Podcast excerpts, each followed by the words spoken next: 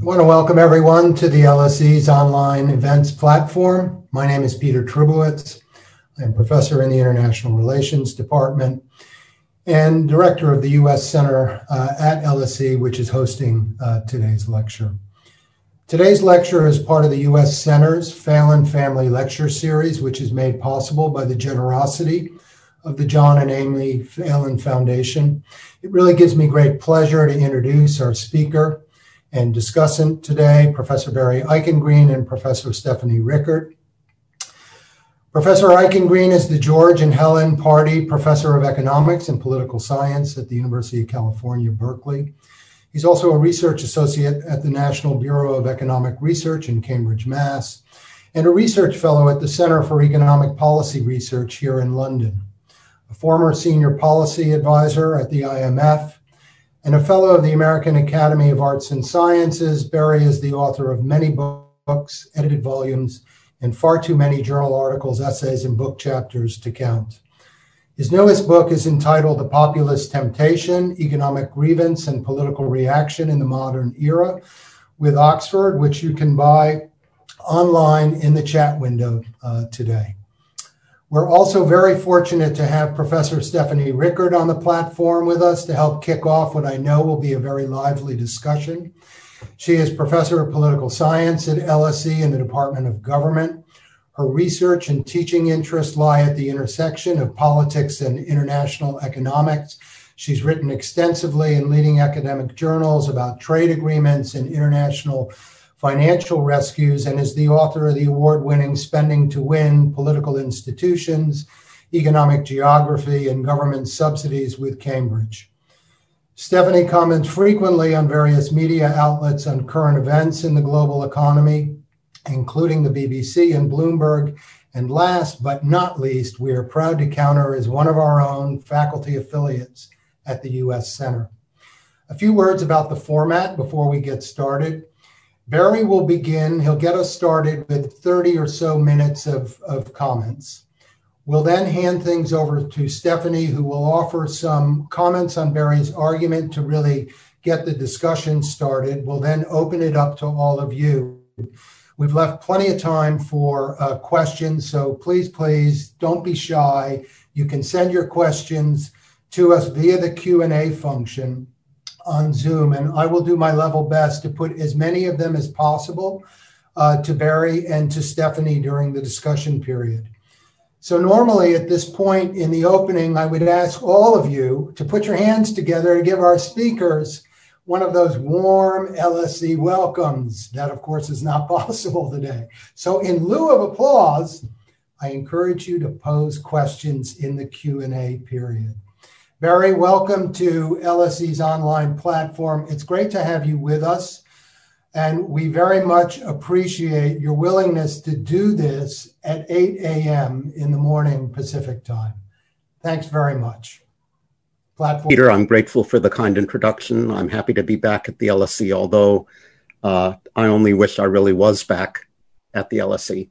Um, I do welcome the uh, opportunity to uh, talk about my 2018 book, The, uh, the Populist Temptation, which was uh, written largely in reaction to the election of Donald Trump, though also in light of, of the, uh, the Brexit referendum and the election of proto populist leaders in a variety of other countries.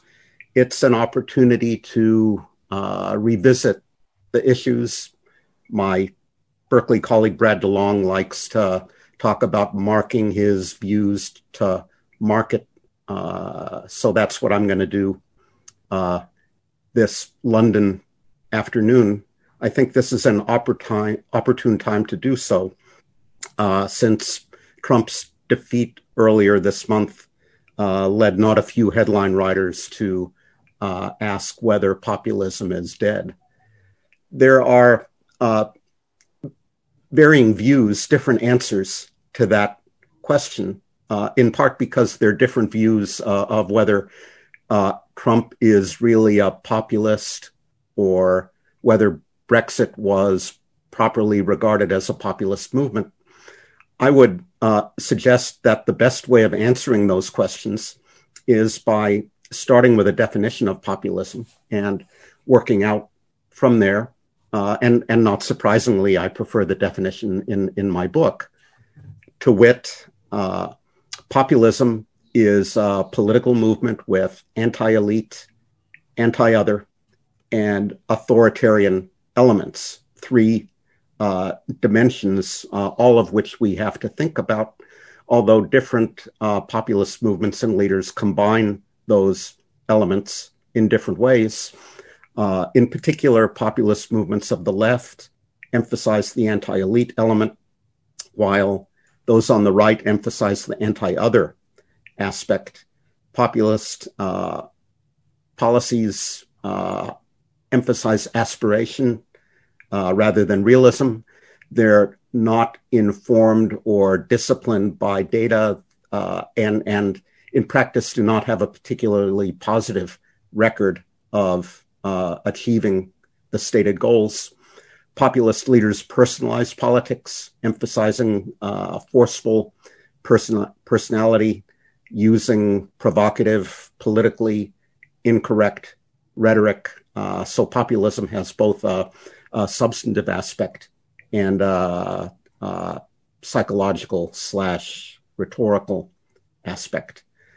The appeal of populism uh, uh, derives from two sets uh, of issues economic concerns, uh, those uh, of the left behind, uh, the ec- economically left behind, the economically insecure, and identity politics, the plain people versus the other, where others can be defined in, in, in various ways. In the book, I emphasize that economic concerns, uh, presumably because I'm an economist, I'm more comfortable analyzing economic issues because that's what I'm trained to do. Uh, and moreover, the appeal of a strong populist leader more generally reflects disenchantment with the normal institutions and procedures of government. It reflects uh, disenchantment associated with uh, perception that government has failed to deliver the goods and that it needs a forceful leader to whip it into shape, one might say, to, uh, to drain the swamp. So, um, given recent events, uh, how would I answer the question of whether Trump is uh, a, a, a, populist and what motivates uh, Trump's voters? how would I answer the question of whether Brexit was uh, uh, was and is a populist movement, and what motivates Leave voters? Um, first, uh, I, would argue that Trump, despite what we have learned about him in the last four years, still checks all the boxes of a of a classic right wing populist. He has authoritarian tendencies in that he he disregards uh, checks and balances. He mixes the the personal and and the political, or or you could say the personal and the professional. He disrespects limits on the uh, the power of his office. Uh, to be sure, he's not a left wing politics. He's firmly a member of the uh, uh, elite himself, and his actual economic policies, many of them uh, favor or or or, or maybe I can now say favored uh, the elite, uh, he's firmly anti-other, anti-racial minority, anti-Islam, anti-immigrant, anti-feminist. Uh, his appeal is to white evangelical, suburban, uh, disproportionately male voters who once constituted the, majority of America and see themselves as now losing their majority status uh, uh, uh, to to these other groups. It follows that uh, I, I, would now place more weight on uh, on the identity politics and less on uh, economic insecurity compared to the the weight I placed on, on, the two factors in my book when attempting to explain uh, Trump's appeal.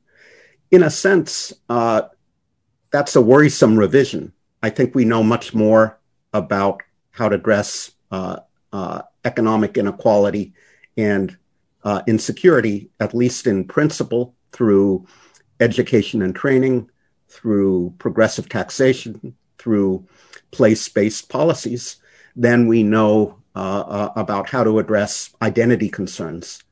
In my book, I, I, I pointed to evidence that when uh, different groups in society interact with one another, they develop more mutual trust and understanding. So I therefore suggested that uh, uh, encouraging residential integration, encouraging the integration of schools were ways of addressing some of the more destructive aspects of identity politics. But those ideas are are are relatively weak soup, and they take a, a, a long period of time to work. As for Brexit, uh, I'm convinced by evidence showing that the vote had a lot to do with fear of the other. Uh, the Leave vote was strong, where fear uh, of immigrants was greatest. Ironically, often where there were relatively few immigrants, so the latter were were seen as uh, foreign or alien, as unfamiliar, as threatening, but at the same time where immigrant levels were rising strongly from those low levels. In 2016, it could be debated whether uh, Brexit would help uh, economically left behind regions, uh, whether it would help or, or, or, hurt the country as a whole from an economic standpoint. The, the, the latter is no longer debatable but uh, uh, the fact that the economic costs are uh, significant and that many of them actually fall most heavily on the same regions where the leave vote was highest. I, again, I think that's no longer debatable, but this has led to no change in public opinion. So I conclude that that Brexit is not first and foremost about economics. Rather, it's about taking back control from the other, which in this cl- case uh, in, in, includes Europeans. The other thing that's changed since 2018, of course, is COVID 19. COVID changes everything, it is said. So, how does it change the, uh, the prospects for populism? Uh, I think I would say two things uh, about this. First, uh, my own recent research suggests that the pandemic will further erode trust in government, in uh, mainstream leaders, and in political institutions, including elections, parliaments, and courts. Uh, that work has been in a series uh, uh of papers written together with Cevat Aksoy of uh, King's College London across the street and uh, Orkun Saka of the University of, uh, of Sussex and none other than uh, the LSE. So what what we have done is to use uh, data from the World Gallup polls uh, conducted in upwards uh, of 130 countries, where respondents are asked about their trust in confidence in uh, national leaders and political institutions, including uh, elections and others. And we, we combine those survey uh, responses, upwards uh, uh of 100,000 of them uh, um, taken over time, with uh, data on epidemics past, data on 34 epidemics affecting more than 100 countries at, at, at, different points in time. And, and we find strong evidence of a, a, a negative impact of what might be called uh, epidemic exposure, especially on the part of uh, uh, people in their psychologically impressionable years of 18 to 25 years old. If uh, there's an epidemic in your country when you are in that age bracket, you are subsequently, persistently, for the balance of your lifetime, basically less uh, confident in, you display less trust in in political leaders, uh, in elections, and in in uh, government more generally. Um, so I think the danger uh, is, is, that uh, there will be the uh, a, a belief on the part of Generation Z, if you will, that mainstream politicians and um, conventional political leaders haven't delivered on their promises to uh, uh, contain the epidemic, to stabilize the economy, whatever, and that that may open the door to more, to additional Donald Trump or, if you like, uh, Boris Johnson like politicians who put relatively little stock in those uh, uh, mainstream politics and conventional political inst- institutions and seek to substitute their own rhetorical flourishes, flourishes and, and personal charisma, such as it is. Um, secondly, our research shows that uh, the effectiveness of national policies taken in response to COVID 19 uh, uh, has been least where uh, the government in question has been led by a, a, a, populist political figure, not only Trump, but Bolsonaro, obviously, and others. The point uh, generalizes. This isn't a new finding. It isn't a, a, a surprising finding. I think we've learned that uh, mobilizing an effective response to COVID 19 requires respecting and, and, and mobilizing the institutions of government, something that doesn't come naturally to populist leaders who have uh, previously drained that swamp of many of its most competent denizens. Uh, a competent response involves making policy uh, informed by data rather than by instinct. Again, something that doesn't come naturally to populist politicians. We've seen the popularity of politicians who um, managed the COVID 19 crisis, uh, the public health crisis poorly, decline as a result. So, ironically, that may be something of a, a, a ray of hope that COVID has laid bare the uh, incompetence of populist policymaking uh, something that uh, voters may take on board in the future. On the other hand, uh, uh, it may not have affected voters that profoundly. Uh, Trump lost this month's U.S. election by a, a, a surprisingly small margin, I would argue, given the severity of the COVID crisis in the United States.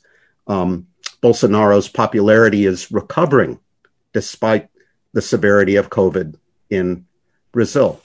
Maybe Trump's labeling of COVID 19 as the Chinese virus was an effective way of uh, deflecting blame onto the other, making the pandemic a matter of identity politics rather than a matter of uh, economics and public health. And if you've been following the debate over masking and uh, uh, what will soon be an uh, rejuvenated anti-vax movement in the United States. I, I, I, think you would agree there's something to the point. If so, and uh, on, on this uh, less than hopeful note, I will conclude, it's at least possible that um, populist politicians will, will be able to capitalize on this crisis just like they've capitalized on other crises in the past. So um, those are my opening remarks. I look forward to hearing the uh, reactions from Stephanie and from uh, the audience. That's great, uh, Barry. Thanks very much. Um, Stephanie, so Barry's got an interesting take uh, in his book on the sources of populism in the US, UK, and elsewhere. So you've had a chance to look at the book, take review the book, and uh, read through it. Um, so what do you make of it? Barry onto something? Things left, other things that should be brought up. Floor is yours, or I guess the platform is yours. Thanks, Peter, and thank you very much, Barry. I think um, I encourage all everybody watching to read Barry's book. It is so rich in historical detail and reminds us that what we're seeing right now is not necessarily something new. We've seen these kind of patterns before, so we can put it in historical context, and Barry does that very well in his book. So I really encourage you all to read it uh, and to buy it, of course. Um, so there are three things I want to draw out um, further uh, from Barry's book and from indeed his presentation. So the first is this idea of the sources of populism.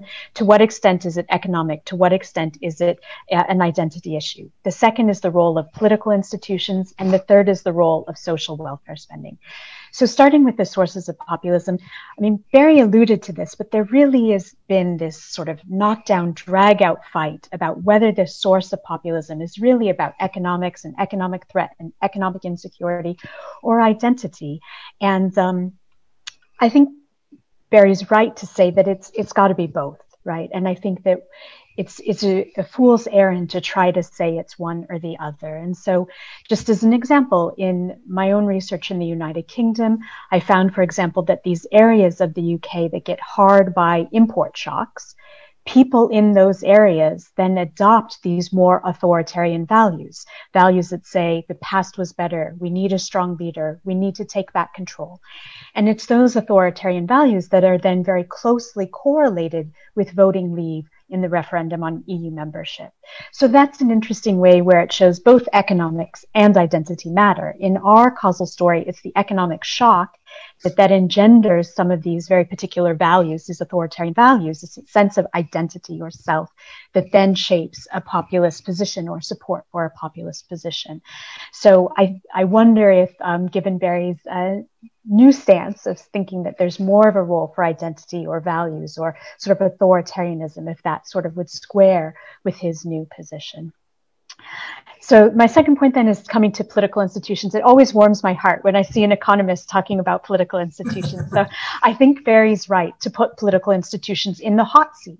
They're an important part of this story because political institutions shape how governments respond to both economic shocks, economic threats, and to populism. So it's a good area to investigate. And Barry asks this question very clearly. He says, what kind of political system is best placed to respond to the populist threat? And so there are many different ways that we could evaluate political systems. And Barry does it by looking at how much room they provide for a populist party to emerge, for a populist party or a populist leader to win office. And I think that's an important way to evaluate political systems and seeing how they create space or not for populists. But another way to think about it is to not only look at do populist parties emerge, but even where they don't emerge, do they influence mainstream parties? Do they influence existing parties? Do they change existing parties' platforms, their positions, their ideal policy outcomes? Because that's another way that we could think about the way in which existing systems, existing institutions, existing party systems may be coping or not with the populist threat and the rise of populism. We could also, of course, look at policy responses. And I think this idea of looking at how different governments and different types of political systems are responding to COVID is a really interesting uh, way to push forward. And I, I look forward to research on that. I guess I would just, on this point, sort of uh, remind everyone that, of course, there's no single best political institution or political system because how institutions work, how the rules of the game work depends on the context that they're operating in. So the exact same political institution is going to work differently in one country than another country because of the context. And the context could be defined by economic cleavages, the geography of different groups that hold similar preferences, even by things like culture. So there's no single best institution, but I think it's a really important place to start to think about how can we respond to populists if we change our institutions or modify our institutions. And finally, I think a really important point that emerges very clearly in the book is the potential role of social welfare systems. So Barry does a really nice job of showing us this dramatic decline in support for right-wing populist parties at the same time that we really see an expansion of social welfare policies. And so part of this sort of change is is set out and laid out in the book. But it's interesting to me, and I'd like to ask Barry, you know, the, the last possible explanation he gives for it is the social welfare state and the expansion of the social welfare state. There are many other reasons that come first. And I wonder if that's because you think the social welfare system, the security nets that can help people, protect people from economic uh, insecurity, protect people from economic threats, is that the least important part of responding to populists? Is it necessary to have a very strong and well funded social welfare system to stop the rise of populisms? It's certainly not a sufficient condition because we see countries with big, generous welfare states that have populist parties. Here I'm thinking about France. They spend 30% of their GDP on social welfare programs, and yet they have this very popular, very politically engaged and strong right wing populist party, uh, Le Pen's Front National. So it's not sufficient, but maybe it's necessary. And so I wonder if we have the right policies, we have the infrastructure structure for the right policies in place, but we just haven't funded them sufficiently. But then, of course, the political question is how do you build a political co- coalition that's going to be willing to fund them sufficiently to tax people and to redistribute that wealth towards offsetting the economic threat that seems correlated with populism? So I'll leave it there. Thank you. Stephanie, that's great set of comments. I would like to turn it over to you, Barry, to give you an opportunity to to respond. There's a lot there, so maybe pick and choose. But um, uh, sure. the floor is yours. I found it um, fascinating how The Economist emphasized uh, uh, the political institutions and the political scientists brought us back to import competition and uh, and the economics. Uh, and, and, and of course, there's an important role for, for, for both. Uh, in the United States, we know how powerfully the China shock affected uh, political preferences, how there was movement to both extremes uh, in in the specific areas where the intensification of import competition from China was greatest. So, and so I wouldn't deny the importance of uh, economic dislocation and economic insecurity resulting from that in uh, in particular. On the uh, political institutions, Stephanie brings me back to uh, my my very first book, which was on the the gold standard in the Great Depression, where I argued that uh, um, proportional representation in the in the 1920s and 1930s was part of the problem of uh, uh, making coherent po- policy and mobilizing a policy response. And later in life, I became uh, developed arguments about how proportional representation was part of the solution in many European countries after World War II. So it is very much context uh, specific, the effect of political institutions. Um, I think I think that's enough to get us going. Okay, that's great. So first of all, we've got folks. Uh, well, we have folks from from the UK and from Ireland, France, Italy, Bangladesh, India, uh, and the US. Somebody else is up early with you, Barry, over there.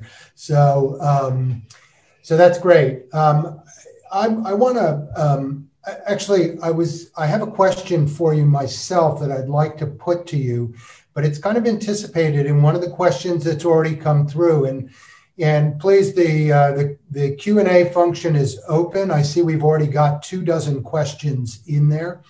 This one comes from Cheryl Hudson. I'm going to kind of reframe it a little bit. She asks, isn't it the case that populism is a response to the failures of liberalism? And in particular, she points out or she raises the question, looking back at those polls in the case of Brexit, um, that it was there was talk about taking back control, but not so much from the other, but rather from neoliberal institutions of the EU. And what I would like to ask, maybe just to sharpen this a bit for both of you, is to what extent, so there's the economic argument and there's the cultural argument, and these things are they're hard to separate and um, there's overlap and and so forth, and there's endogeneity there.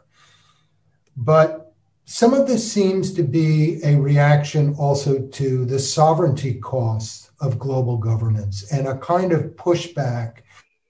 In the European case, the EU, in the US case, too much multilateralism, too much reliance on you know engagement with the WTO or the Paris Climate Agreement. Um, you know that that Trump got traction uh, by pushing back against multilateral trade packages like the TPP. Even Hillary Clinton in 2016 was running from something she negotiated, which was the TPP, the Trans Pacific Partnership. So I wonder if there's not like a third category here that. That where the concern, just to pick up on Cheryl Hudson's point, is about sovereignty and loss of control in that sense that of, of the loss of national sovereignty to international institutions. Thoughts from either of you on that? It brings me back to uh, the other point that Stephanie made that I neglected to address, which was uh, uh, about the importance of a social safety net as a uh, uh, buffer against populist pressures. Um, why is uh, globalization or trade uh, an issue. Uh, I, to, to, my mind, it is an, an issue because of the uh, insecurity, economic insecurity in particular, that that it is associated with. So, um, a lot lot of people have been arguing and had been arguing for some years uh, before Trump or Brexit. One thinks of Dani Rodrik at Harvard, for example, uh, who had a book a decade or decades before about whether globalization had gone too far. And that's, uh, to my mind, an argument that globalization is sustainable only if, if it's combined with, married with uh, adequate protections for those who are, are apt to be displaced through no fault of their own as a result. Um, when I uh, looked back in, in, in, in the course of a contemporaneous project in 2018 at the 1896 uh, election between the populist William Jennings Bryan and William McKinley, uh, and at both why uh, Bryan was ultimately defeated and and also why uh, similar politicians didn't gain traction immediately thereafter. Part of the answer was the progressive movement, which had elements of that uh, what we would call in the United States antitrust and uh, social safety net, union army pensions for all, not only the disabled, but all, all union army veterans in the immediate aftermath of that election. So I, I would uh, uh, acknowledge what you're uh, what you're asking, Peter, and, and, and the question I think it has heavily uh, uh, economic component to it, but also uh, um, it was convenient for Trump to be able to blame the Chinese, and it was convenient for uh, Nigel Farage to be able to blame the Europeans. Very good. Stephanie, thoughts on this? You want to respond? Yeah, I think that um, it's hard to disentangle these concerns about sovereignty from economic threats. And it's interesting, the EU has actually provided additional sources to try to help people who've been displaced by globalization. And it looks like, at least in France, there's some effect that these extra funds are decreasing support for um, the Le Pen's party, which is an anti-EU, anti-globalist party. So maybe combining increased spending or increased support for people who feel like they're losing from uh, globalization or who whose area is being hurt by globalization by spending more on these areas on these programs potentially maybe there's some suggestive evidence that says you're going to decrease this reaction against the european union this reaction against the global institutions mm-hmm. You know and this is an interesting um, uh, way to reflect on the on the prospects for the biden admin- administration which we're all um, beginning to think about. Uh, more multilateral, seeking to re-engage with uh, the rest of the world.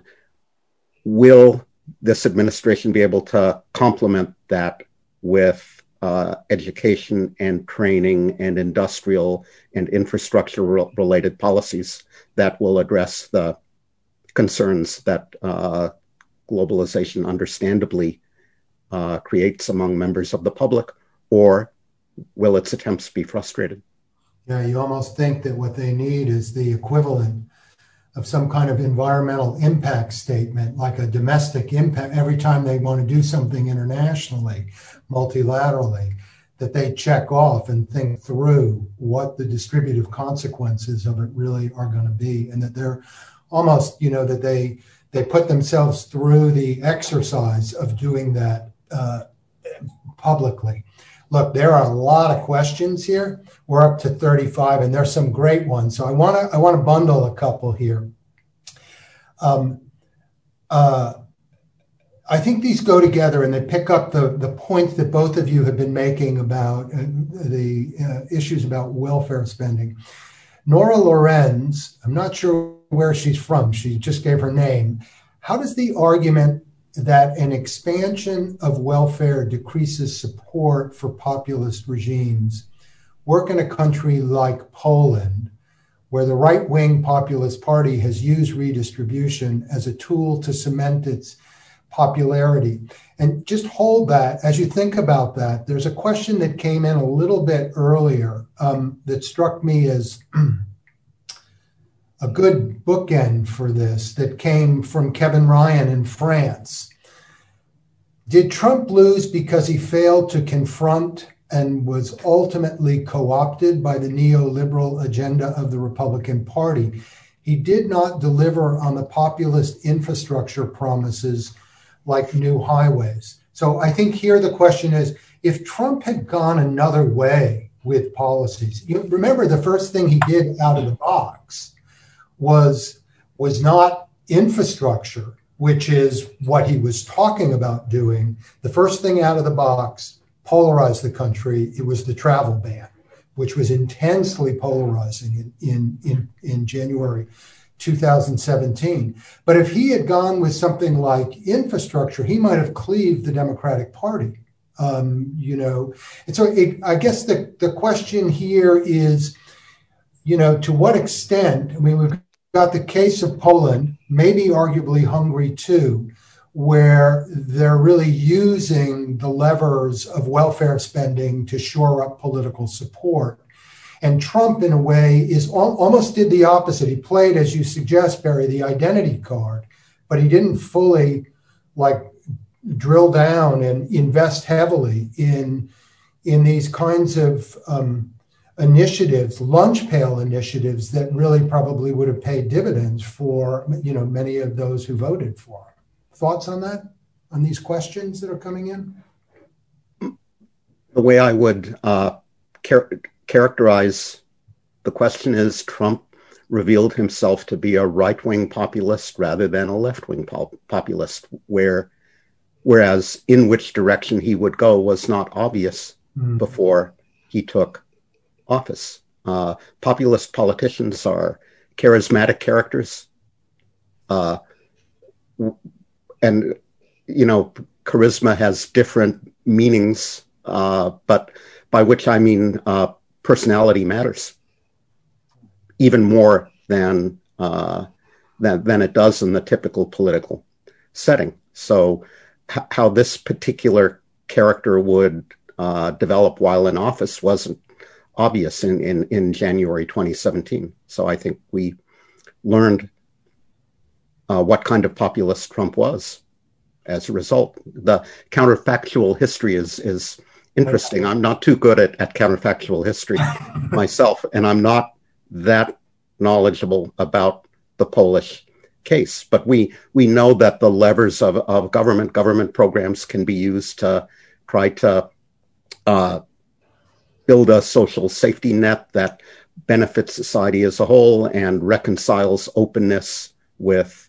uh, the demand for security, or to prop up a, a government in, in, in, power. If I look at uh, uh, FDR in the 1930s, I see elements of both, if you will, the desire to create uh, a social safety net by creating social security. It wasn't called social security for nothing. It was a response to the perception of insecurity, but it was done in a way that devolved a lot of control to Southern segregationist politicians in the Democratic Party whose support FDR needed in, in, in, in order to stay in office and advance his own particular agenda. So I think we often see elements of the two.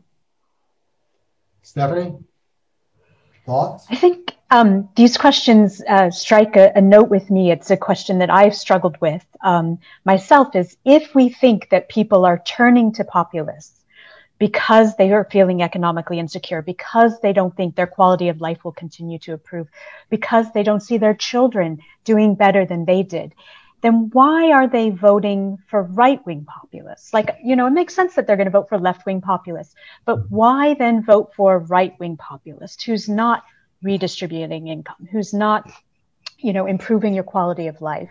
And so that's a question that I don't have a good answer to. I think it's a really important question. And I don't know the Polish case, but I'm going to learn more about it because that seems like a really interesting puzzle to try to understand and it, it's uh, the the number of cases of right wing populism that drive me toward the identity politics strand of, of this argument.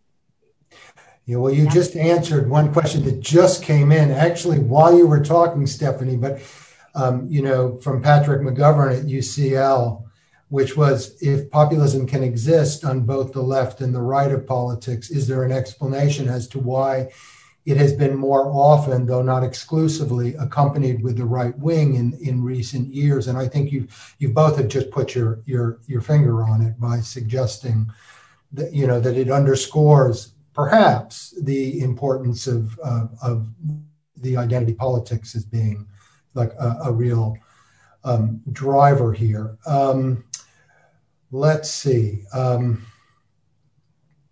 um wow. Um, so here's a question, um, Stephanie, from um, uh, from your uh, colleague Francesco Panizza. Um, it seems that the loss of trust in political institutions, and more specifically on mainstream parties, is at the roots of the rise of populism everywhere. What do you think accounts for the loss of trust and what can be made to regain it? Barry, this actually brings us back to your lecture as well. So maybe you want to take the first bite at that apple um, on the trust question.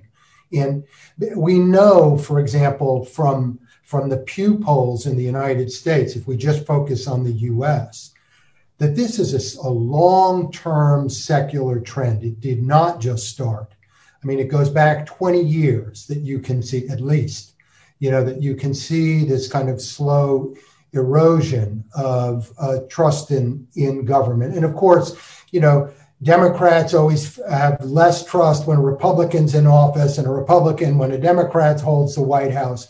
But nevertheless, you see overall this kind of secular decline.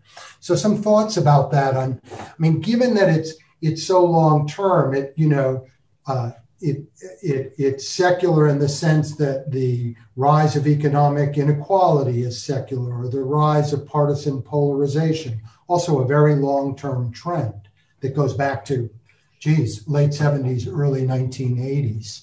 Um, I don't know what's driving what here or whether they're even related. Thoughts on this, though, on the trust question? It's an important one, it seems to me. Stephanie, do you want to go? It is a political science question. I mean, I'm just gonna I'm gonna take a step backwards. You know, where mm-hmm. does trust come from? That's a hard question, and just say that we know trust is an important part of the populism story, because all countries face these external economic shocks. Right? All countries are exposed in different variations to globalization. All countries ex- experience the global financial shocks. So economic shocks or economic security themselves are insufficient. But it's it's this sort of combination and barry details this very nicely in his book. It's when you get an economic shock when you have economic security and there's not trust in the institutions and the politicians that populists are most successful. So I think trust is a good explanation for why we see populism in some countries and not others. Mm-hmm. But that brings us back to the fundamental question of where what erodes trust and why. So back to you, Barry. so I, I um, was going to respond uh, similarly to you, Peter, in that I think polarization, which has uh, been rising in parallel with the decline in, in, in trust. Those are related phenomenon at any point in time. About half of, of American society thinks that uh, um, the, the, the government in office at the moment is following untrustworthy, flawed, self-interested policies, and that um, polarization is part uh, of the story. The other thing uh, I, I, I, would suggest is that uh, legitimacy, a perceived legitimacy of government and trust go together. And political scientists tell us that uh, there's input legitimacy and output legitimacy.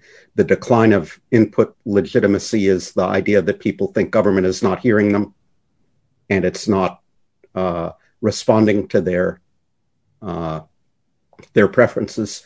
And output le- legitimacy refers to the idea that government is not adequately responding to the global financial crisis or the COVID crisis or the import displacement crisis. And, and uh, we are living in, in uh, a, a, a very turbulent period, which is straining the capacity of governments, even the most competent governments, to respond. And I, I, I think that's corrosive of, of trust as well.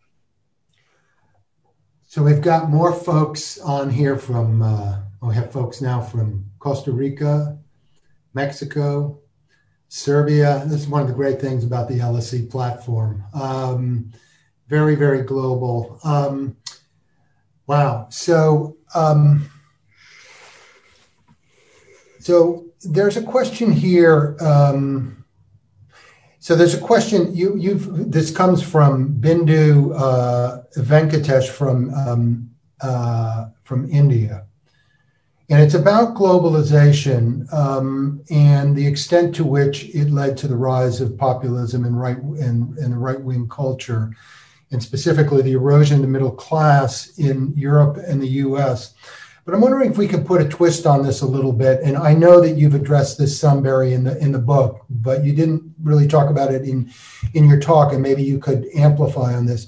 To what extent should we be focused on globalization or on uh, automation and, and and and that technology driver, or are these things just so bound up that you know we we it's not even worth drawing a distinction. Um, but I, I, think about this kind of going forward. I, I, sometimes wonder if the first wave was globalization and the second wave is going to be automation, and that we, it's like we haven't seen anything yet in terms of displacement. So, you know, I'm wondering if you could kind of amplify on on what you you wrote about on this in in the book. And Stephanie, also, I'd like to open this up to you. So she's asked about globalization per se, but you've addressed that to some extent. If we could broaden it a little bit to the technology side of the question. The way I think about this, and uh, I would suggest the way most economists think about it, is that uh, in recent decades, both globalization and skill bias technical change, which is an, a more old fashioned way uh, uh, of referring to what Peter you you referred to as automation or AI yeah. um, have contributed to uh, uh, growing inequality, growth of the skill premium, increased economic insecurity, yeah. where uh, as as we've re- re- reminded one another this morning, economic insecurity is part of the uh, backdrop to these uh, to the, the appeal of populism. Um, as I read the scholarly work that has been done on this subject, a tiny bit by me, but a lot by other economists, it has been primarily skill bias technical change and not globalization that in recent decades since the 1970s when the increase in inequality in a variety of, uh, of advanced countries began to become more evident. It's, it's primarily technical change and only globalization in a subsidiary sense that has uh, been at work here.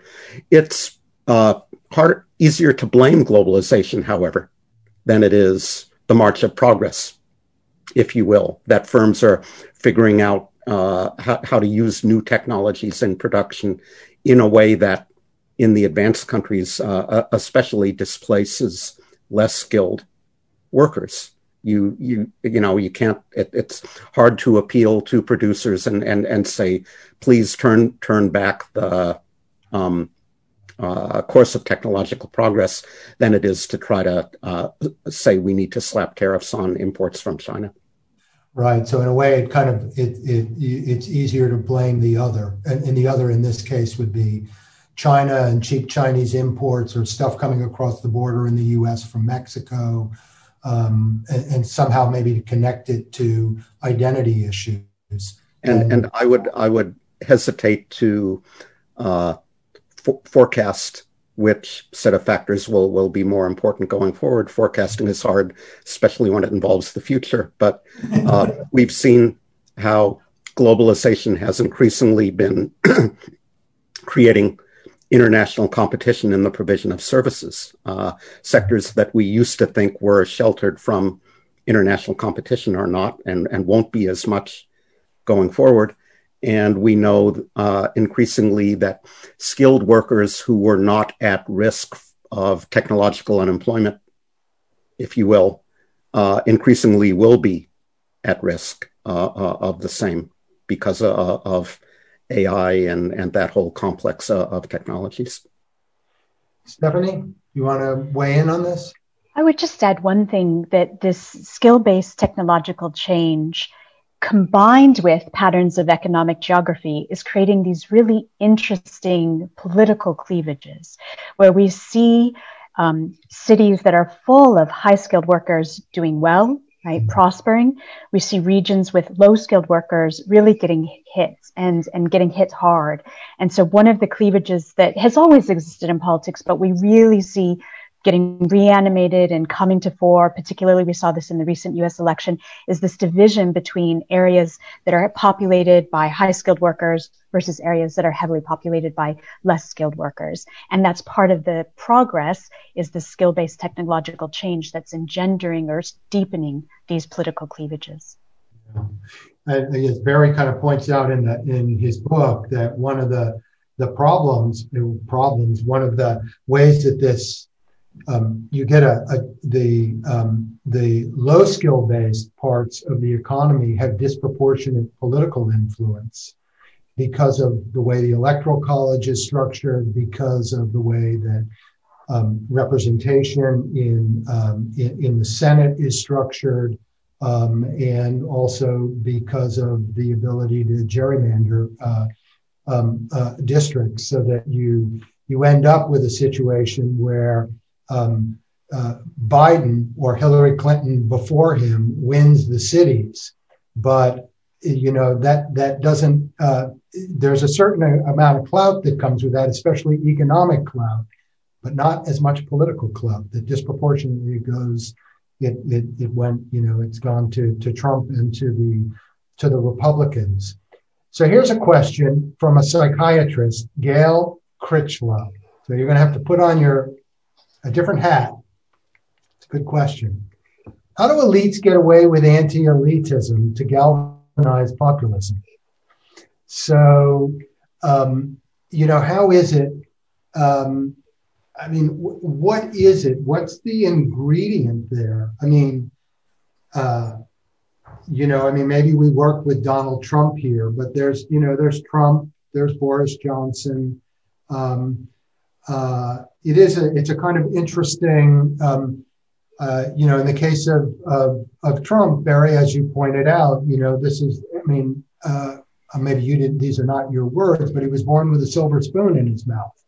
And, um, uh, and but nevertheless, he was very he managed to appropriate this kind of language and make it his own, even if he wasn't delivering um, some of the policies that we've talked about that are associated with, at any rate, left wing populism. So, thoughts about this, about how how elites manipulate or use the language and the rhetoric. I don't maybe manipulate is no, I don't think it's too strong how they how they work with that rhetoric and why it is that people are is it just the glam factor that Trump was like a, um, not like a TV star, you know, with The Apprentice, everybody knew who he was. Uh, and so he was able to capitalize on this where someone else might not have been able to. And in fact, we know others were not. Pat Buchanan was not able to capitalize on it in the same way even though he tried back in 1992. Or maybe it's the moment and it's not the person really, or even so much the language. Anyway. I, I, I think if we um, look not only at Trump, but if we look at populist politicians past in Latin America, mm-hmm. for example, we I, I, think we uniformly see two things. Number one, that that uh, use of rhetoric is distinctive and powerful. Uh, personalized attacks on political opponents, uh, for example. Uh, if if you look at the the transcript of rallies uh, of presidential candidates, I think you pretty clearly see that Trump's rhetoric is highly unusual for an American president or uh, presidential candidate. So it's it's partly uh, this instinctual ability to tailor rhetoric to the particular audience. And the second thing you see is that populist politicians regularly are masters of innovative media. They're able to target their messages using innovative media uh, or, means of communication. In the 19th century, it was the telegraph and then the railroad. Uh, then it became radio. Then it became small aircraft in Latin America, starting in the 1930s, bringing their message directly to their preferred audience without it being filtered by uh, the mainstream media. Beyond that, I defer to the psychologists in the audience. Uh, Stephanie, put on your political psychology hat.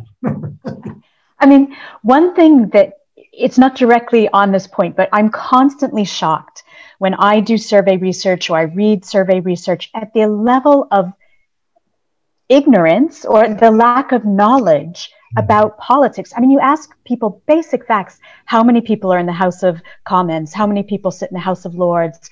Who's the vice president? I mean, the survey responses you get, the number of people who don't know these common facts is really shocking.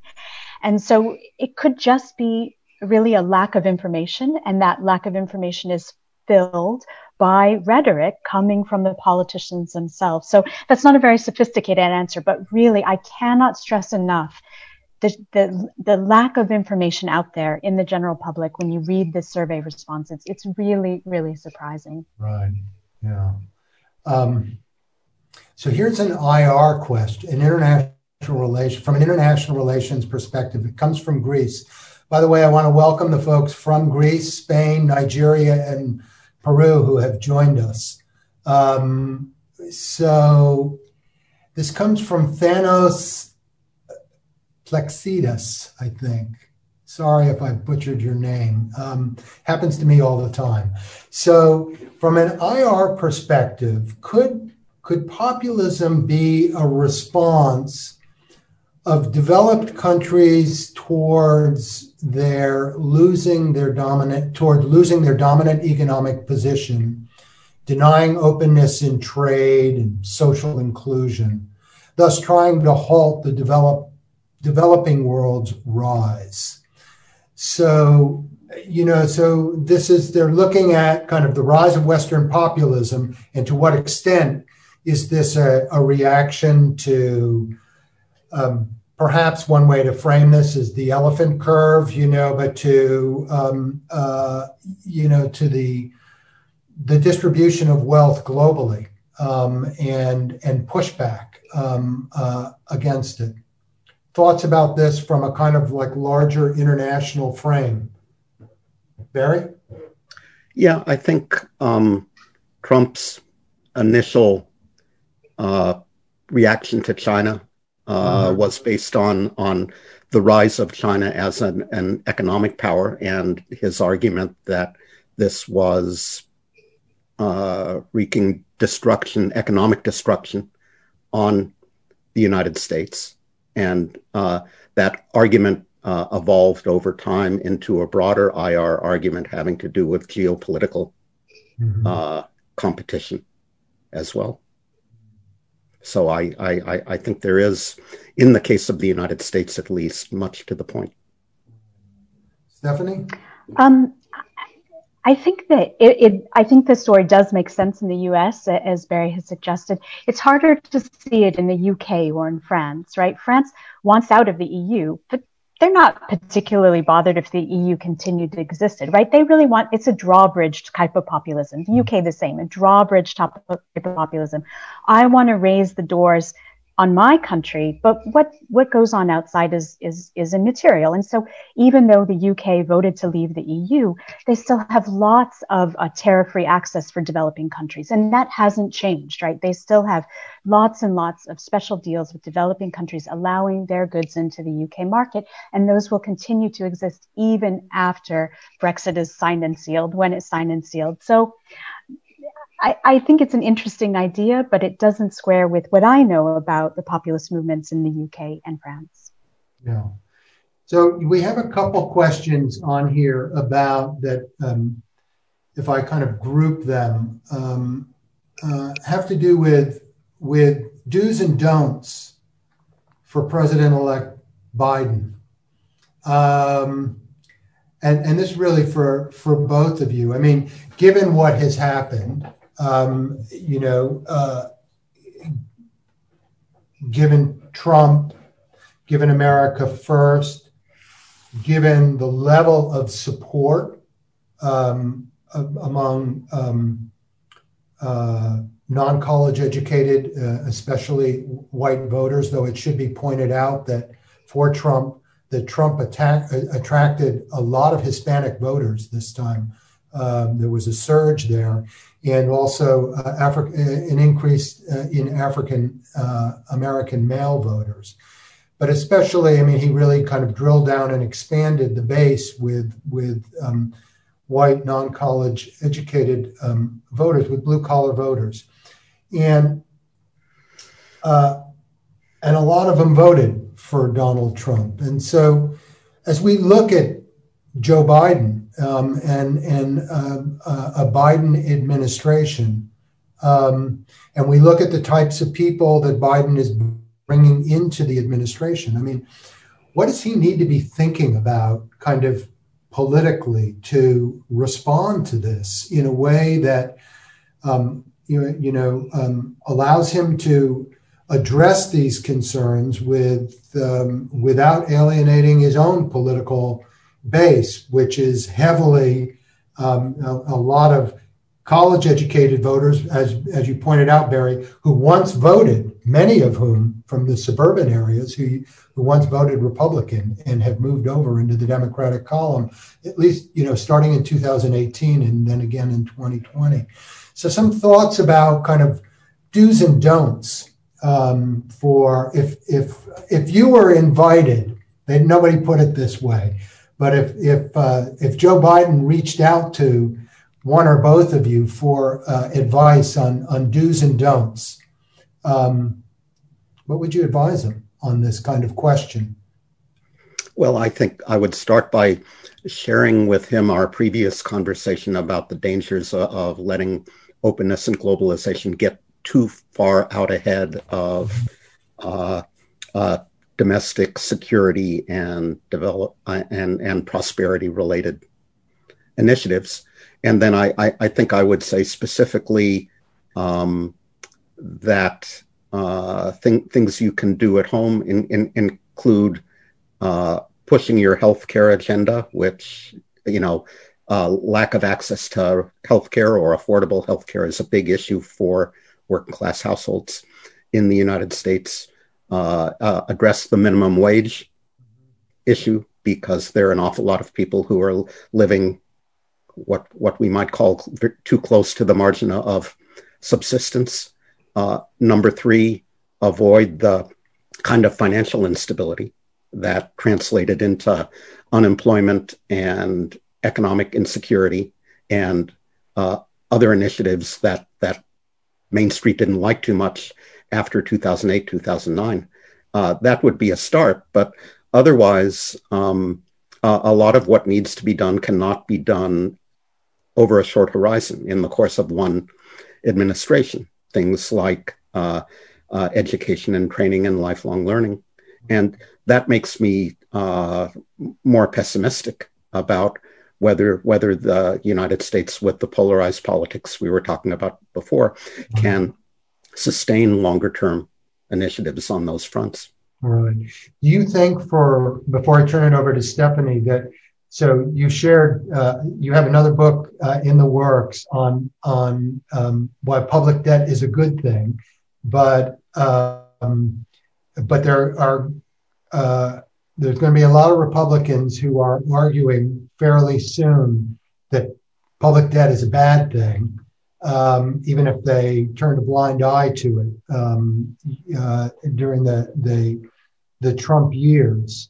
And for things like healthcare, I mean, do you think he can um, he can really expand that and push on a number of the things that you are mentioning and and get sufficient support. I think. I mean, what you seem to be suggesting is kind of going over the heads of Republicans in a way inside, you know, uh, Republican leaders and trying to actually go to the Republican base and say, look, these things are good for you. I mean, you know, this is, um, and certainly that's true. We know from public opinion polls that healthcare is quite popular. Uh, Obamacare, maybe called something else, but um, uh, you do you think that's feasible politically to get that kind of traction? Well, much, you know, we, will have to talk again after the um, Georgia uh, senatorial runoffs in Georgia. Um, you know, which will make a, a, a, big difference for for what can be done by a Biden ad- administration domestically and what uh, what can't. Um, yeah, I think uh, you know I think Biden all through the campaign was trying to appeal to those working class voters, uh, some of whom, many of whom had defected to Trump in 2016, and it, it's it's his temperament and his political strategy to keep doing that, uh, regardless of who retains control of the Senate. On the on the question of uh, how to finance these initiatives, um, some of them can be financed through through taxation, which uh, I will remind you was was cut in 2017, 2018, and a higher capital gains tax, which is on the table, or higher uh, income taxes for for uh, people with incomes over four hundred thousand dollars, or uh, raising the cap on Social Security ta- uh, uh, tax payments in order to begin to address the entitlement problem. Uh, those are those are steps that, in in principle, could be taken by an administration working together with a Congress. The first two would be popular, I think. Maybe the third one, not so much, but the first two, he, he probably could get some traction with voters. Stephanie, some thoughts about this? About you know, if you get that call from Joe Biden, you know, maybe you get a call to be in the administration, but if you get a call for uh, political advice as a consigliere, like what what would you do to address, in a way, solve, you know, kind of uh, uh, address these wounds inside the United States um, to make the United States uh, more whole? What would you, where, so where, what would you advise? I think we have good ideas about how the, the advice is there, right? There's good mm-hmm. research showing us what we need to do, what could work, all the things that Barry have suggested, right? Increase education funding, increase training, help people ensure that they're able to readjust, become reemployed, deal with the, the changes in skill uh, based technologies we could even try things like increased funding for trade adjustment assistance, try providing funding for place-based policies. We know certain places are getting hit hard by technology, by globalization, but all of these programs are not happening. And that's the million dollar question, right? That's the puzzle. Why aren't mainstream parties doing more to halt the rise of populists? That's the really hard question. We know what the solutions are, we don't know how to get there. And that is ultimately a political question. And it's hard to, it's part of it is about the time horizon, as Barry said, right? Tax cuts are immediately beneficial for that politician, right? They're immediately going to get benefits. They're facing an electorate. They're facing the election. They want to do policies that have short term benefits, but funding education, funding retraining program, these are something that only pay off in the really long term. And that's one of the reasons why we haven't seen mainstream parties do as much as we think they could do or should do to try to halt the rise of populism, particularly on the extremes. Mm-hmm. Maybe just to pick up on that too, and, and um, I mean, you both have alluded to this. You just did, Stephanie. I, I, there are a number of questions here that have come through the the chat box um, that are on um, kind of the question of the issue of disinformation and um, in the quality, improving the quality of democratic discourse. Ben Grozda, uh, an LSE MSc, I'm not sure in what, um, asked, and I think he frames it uh, as succinctly as, as, as any of the others here. Could creating a more democratic discourse with more perspectives and less disinformation result or help create less populism? And I think probably the answer is yes, but the question is like, how does how does one do that? Um, what are the steps? What does one uh, look look to? Um, uh, I mean, the answer is certainly not a new Trump TV station, so, which may be in the offing. I don't know, but no. But in in, in more seriously, um, we've uh, the system has been so flooded with disinformation. Um, you know, maybe the first step is putting competent people in positions where they're communicating real information. Um, but what else? I mean, how else do we need to? What else do we need to be thinking about here? I, I you know, uh, I'm I'm not sure, and so I'm actually really interested in what both of you have to say. Uh, I, Barry, definitely, I definitely agree that uh, uh, getting some adults back into government would would be a step forward. Yeah. Um, and and and that uh, their absence has kind of uh, opened the floodgates for uh, politicians who uh, um, want to provide non non factual information in, in in support of their own agendas.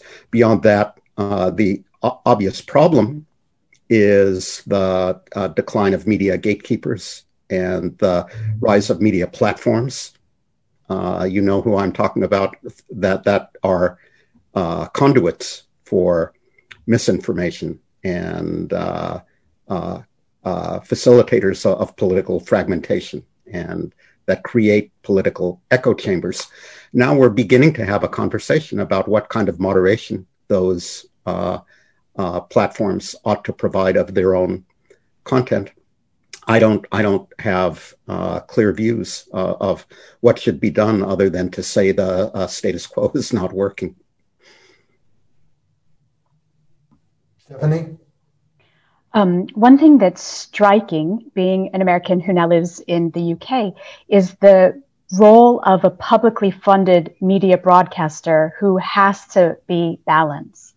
And so uh, it's not a silver bullet, but it's really striking, I think, to move between the two media markets and to see the different type of discourse that you hear in a media market that's fully commercial versus a media market that has a state funded public broadcaster that is, at least in theory, committed to to providing both sides of the story. So maybe that's a potential way to change at least some of the conversation around some of these issues. I now get my uh, uh, evening television news from the BBC too. Excellent. I'll continue to pay my BBC license fee for you, Barry. okay. Um, so we we have um, we have a, a little over uh, ten minutes here um, left. Um, there are a, a, series of questions that have come through in in different forms um, that have um, um, that are are asking you know, isn't populism? Uh, I, I, see there's one here from Jeff Colgrave. There's uh, actually several different people. Isn't populism just a reflection, in a sense, that liberalism has failed, and that it is it's symptomatic of um, of um, uh, it's not just a function of kind of disinformation campaigns and so forth, but that something was fundamentally wrong in the way that mainstream parties, whether it was in the UK or in the United States or in France, you know, um, were uh, the the path that they were charting, and that this is just simply this is blowback, and in a sense, it's kind of it's payback, and um, and that the the source of this, you know, I think the I think the issue here is that the source of this is actually the policies themselves. I, I, I don't, you know, you've all you both have addressed this, I think, in in different ways, but this is a kind of more pointed version, it seems to me, of the issue. Um, thoughts about this? I, I would agree that liberalism has failed and I would add that it's failed more than once. That uh, it failed in the 1920s mm-hmm. in a way. It led to uh, a, a, a, a, populist backlash, mainly on the right in the 1930s, and it gave way to what uh, I guess political scientists refer to as embedded liberalism. Right.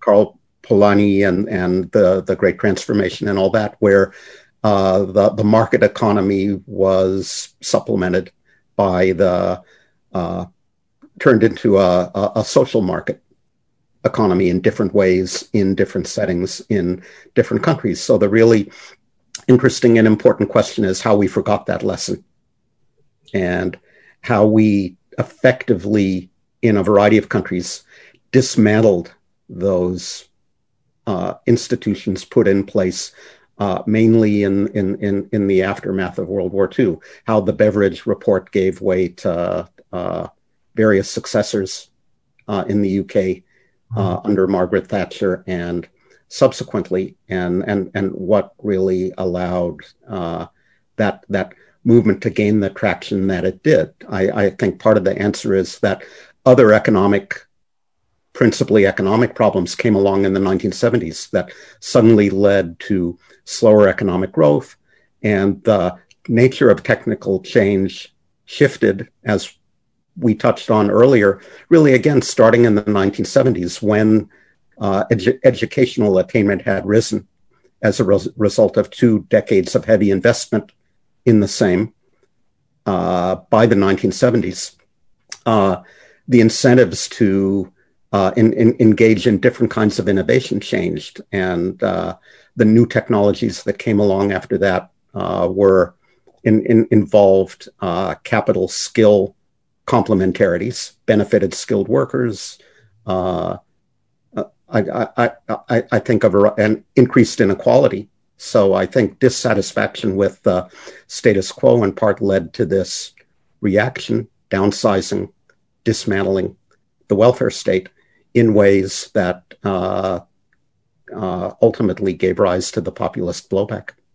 How, much weight, before I turn to Stephanie on this, do you? Some people would argue, in addition to the things that you've just raised, that that some of this really has to do with the erosion of labor as a political force, as a kind of check, so that you know that it was easier to unwind what you're you know um, embedded liberalism uh, once because labor as a political force begins to decline actually back starting in the 1960s right? And so that as it loses traction there's less of a check and a balance in the system. Um, i mean do, where do you come down on that? Do you think that there's that i mean because this is an argument if to the extent that that's true for labor to reorganize itself yeah I, I, I, I think the decline of labor as a political force, but also an economic force, mm. is uh, directly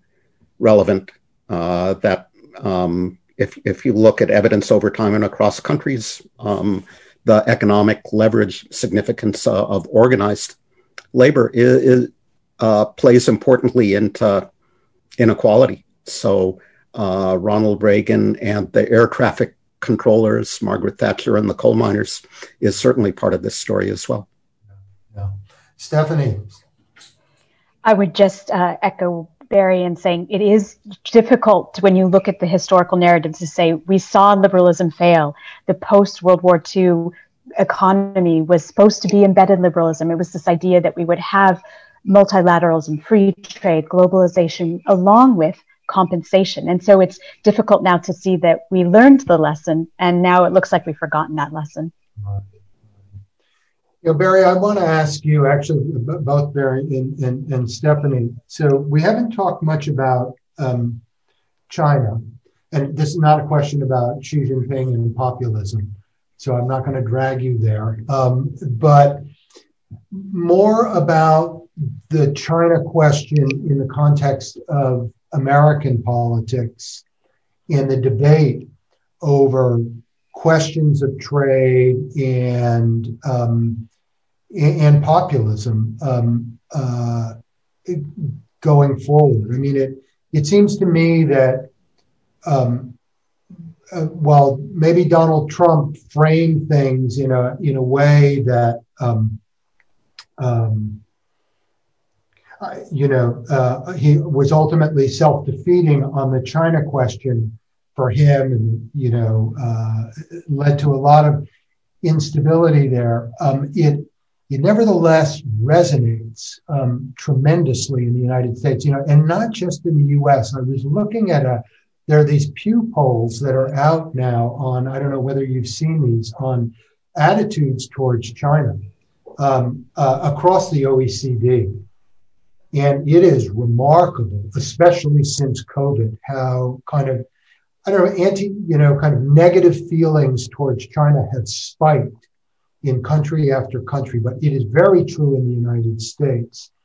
And, um, you know, that is the kind of, that is fodder, it seems to me, for somebody who really wants to make a run for, to pick up Donald Trump's mantle and uh, inside the Republican Party, whether it's a Josh Hawley or um, a Marco Rubio, or you know, if, if, Trump doesn't clog up the lane until 2024.